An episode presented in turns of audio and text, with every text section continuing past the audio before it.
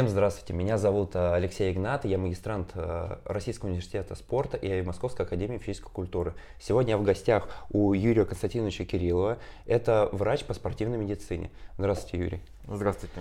А, расскажите, пожалуйста, где мы сейчас находимся, что это за кабинет? Это рабочий кабинет, в котором проходит апробация оборудования, угу. верификация методик и отработка наработок, которые были изучены в различных направлениях в отношении функционального физического наблюдения за состоянием человека. Здесь есть несколько разработок, которыми вы занимаетесь, э, которые опробируете. Да, задача этих устройств это наблюдение за состоянием человека, оценка его возможностей и в перспективе это внедрение уже в практическую историю, практику. А, Юрий, сегодня у меня для вас будут а, ряд вопросов, которые мне будет интересно услышать ваше мнение и, возможно, с учетом вашего опыта научного и медицинского, а, как бы квалифицированного работника, вы работаете в основном со взрослыми или с детьми? С кем ваша, так сказать, деятельность связана? Моя деятельность связана со всеми возрастами. Угу. Здесь нету градации, что я больше уделяю внимание взрослому контингенту или детскому возрасту. Угу. Моя деятельность связана с тем, что я обязан и должен, угу. прежде всего для себя, уметь интерпретировать данные любого человека. И именно вот моя вся деятельность связана с изучением человека как э, в общем понимании, угу. так и в частности. Это детский возраст и взрослый человек нету такого распределения. Я буду сегодня задавать вопросы с акцентом больше на детей. А вы как считаете нужно, так и отвечайте. А на ваш взгляд, какой объективный контроль э, должен быть э, за детьми? Важно, на мой взгляд, и учитывая опыт наблюдения, как это делалось в прошлые года угу. и текущие тенденции, это динамическое наблюдение. То есть мы должны наблюдать за ребенком в тенденции его развития.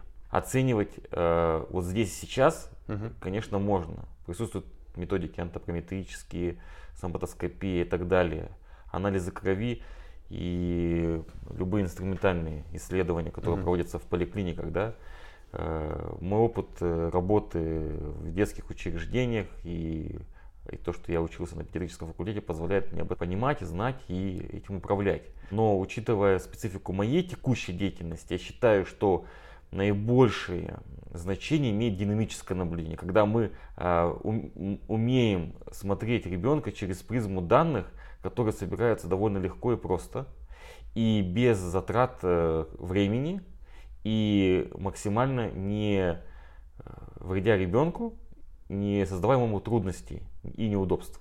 И самое главное, чтобы для родителей это тоже было спокойно и достаточно информативно, чтобы они понимали, что с их ребенком делают. А сейчас есть для этого все ресурсы, то есть в основном есть какие-то старые методы, то есть современные методы уже и готовы для этого, или еще как бы в разработке все идет? Методы, они э, и в разработке, и они и готовы. Угу. То есть здесь именно э, задача состоит в том, чтобы применить опыт э, спортивной медицины в общую практику. Угу наблюдения за детским возрастом. Э, когда мы говорим о детском организме, мы понимаем, что мы не можем использовать тяжелые средства диагностики, которые используются для взрослого человека. Но дети тоже занимаются спортом. Да. И естественно, что им требуется э, очень тщательный контроль за их состоянием здоровья. Учитывая большой объем различных наблюдений угу. за различными видами спорта, за направлением физической подготовки, было понятно, что можно выработать методики, которые позволят определять критерии направленности, э, предрасположенности организма к тому или виду направлению физической деятельности. И вот важно, это критерий отбора юных спортсменов, вот важно осознать, что э, вот методики современные, они могут позволить наблюдать э, за ребенком более тщательно. Угу. И эти методики, они разработаны, осталось только их больше, наверное, внедрить в практику более тщательно. На текущий момент идет э, разноплановая работа у разных специалистов. И каждый из этих специалистов пытается найти ту золотую середину, которая позволила, с одной стороны, и э, материальную сторону где-то оптимизировать, угу. где-то наоборот э, э, направить ее в определенные Э, экономические э, границы угу. качественные, а с другой стороны найти тот э, опытный материал, с которого можно запустить большую историю и быть на плаву, потому что когда ты понимаешь, как ты владеешь информацией и насколько сильно ты можешь о ней качественно говорить угу. во всеуслышание, тем больше тебе доверяют. А доверие позволяет э, выработать э, критерии вовлеченности массы. Поэтому говорить разработанные методики или они уже разработаны, э, сложно достоверно сказать, потому что здесь, как и человеческий организм, все идет в процессе. Как вы считаете, как осуществлять контроль за ребенком? То есть э, мы уже понимаем, что он должен быть динамический. Как он осуществляться должен? Ну, во-первых, э, специалисты должны изучать его физические потенциальные возможности и развитие. То есть это вся педиатрическая практика, угу. наблюдение. То есть школа педиатрии Э, создана в Советском Союзе, она является наиболее рациональной.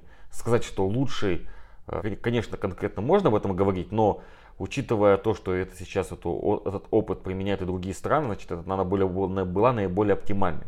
Угу. Вот э, наблюдение за ребенком, учитывая вот педиатрическую практику, конечно, это важный аспект.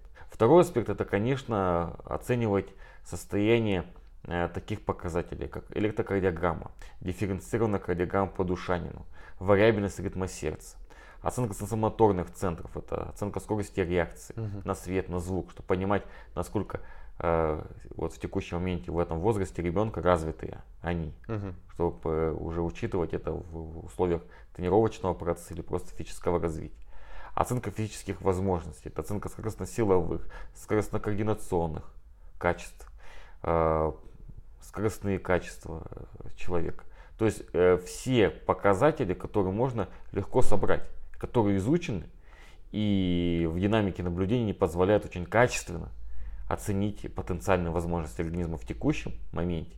И самое главное предупредить негативное развитие. И в этом ключе комплексная система диагностики не позволяет это делать. На текущий момент, учитывая а, тенденции как в спортивной медицине, так и в обычной практике, требуются они только потому, что мы уходим от той истории, когда мы хотели э, рассматривать человека как просто как объекта. Угу. Мы все-таки должны переключаться на то, что наблюдаемый нами человек это все-таки субъект. Э, вы перечислили очень много пунктов, по которым надо учитывать.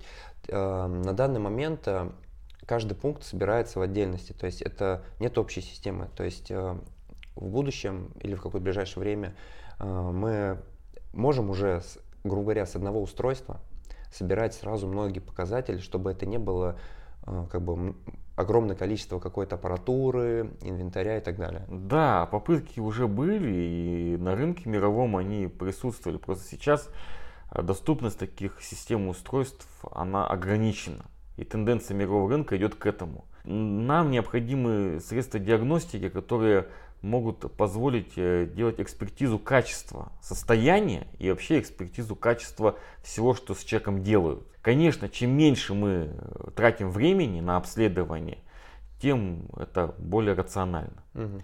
И самое главное, что если у нас есть те исследования, которые позволят чуть позже направить уже на более глубокие обследования, как это выглядит? Мы снимаем показания, которые легко собираются с человека и видим там отклонения, которые могут быть связаны с нарушением каких-то определенных органов и систем. И уже тогда мы говорим э, человеку или направляем ребенка на определенное обследование.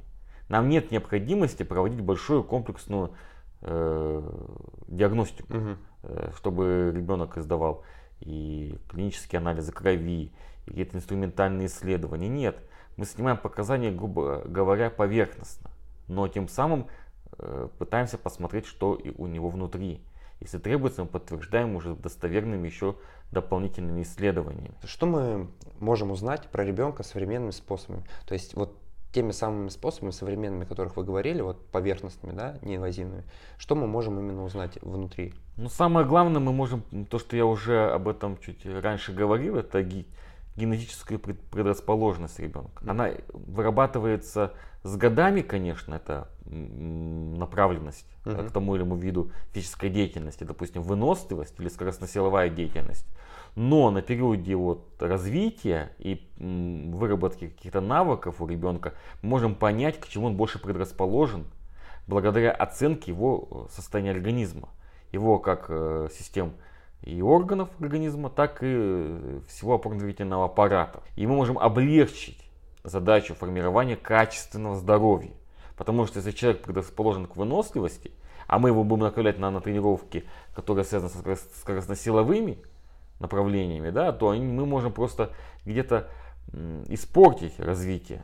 А в большинстве случаев это мы можем привести к тому, что э, ребенок может разочароваться в данном направлении деятельности. То есть э, современными способами, которые учитывают многолетнюю наработку различных э, ученых, и практикующих специалистов угу. позволяет нам в первую очередь оценить потенциальные возможности детей, угу. тем самым направить их в то направление занятия спортом и физической активностью, где они будут получать наибольший результат. Угу. А если они будут получать наибольший результат, значит будет расти мотивация и желание заниматься физической активностью. А если ребенок занимается физической активностью с хорошей отдачей внутренней, и во внешней среде угу. ему позволяют это показывать на хорошем таком уровне, угу. то, конечно, это все вырастает в хороший, качественный для всех нас угу. Спасибо. результат. А, что вы можете сказать, учитывая ваши научные знания, которые вы уже получили, и современную медицину о состоянии ребенка вот на данный момент?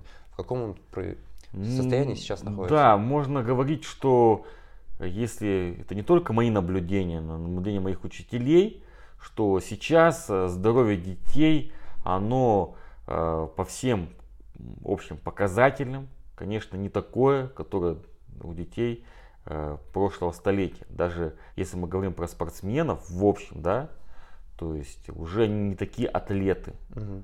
как были в 80-х годах. Учитывая большое развитие вообще человечества, если так утрированно угу. говорить, мы понимаем, что и мозговая деятельность ребенка и его вовлеченность в процессы мироздания, они очень высокие. И э, сейчас рождаются и формируются более талантливые дети. Они более одаренные, они могут выполнять более комбинированные и сложные упражнения, э, могут э, делать какие-то невероятные э, комплексные вещи, да, которые mm-hmm. позволяют поставить какие-то рекорды. Но фундамента нет. То есть они не такие атлеты, как я уже сказал, как в прошлом столетии были дети. Поэтому их здоровье очень хрупкое. То есть они могут потенциально выполнить большую работу, интересную, нестандартную, креативную, получить больше результат по сравнению с, со спортсменами прошлых десятилетий. Но эта ситуация будет недолговечна. Угу. То есть более хрупкий организм, то есть более ранимый и не такой крепкий. Вот с чем я столкнулся.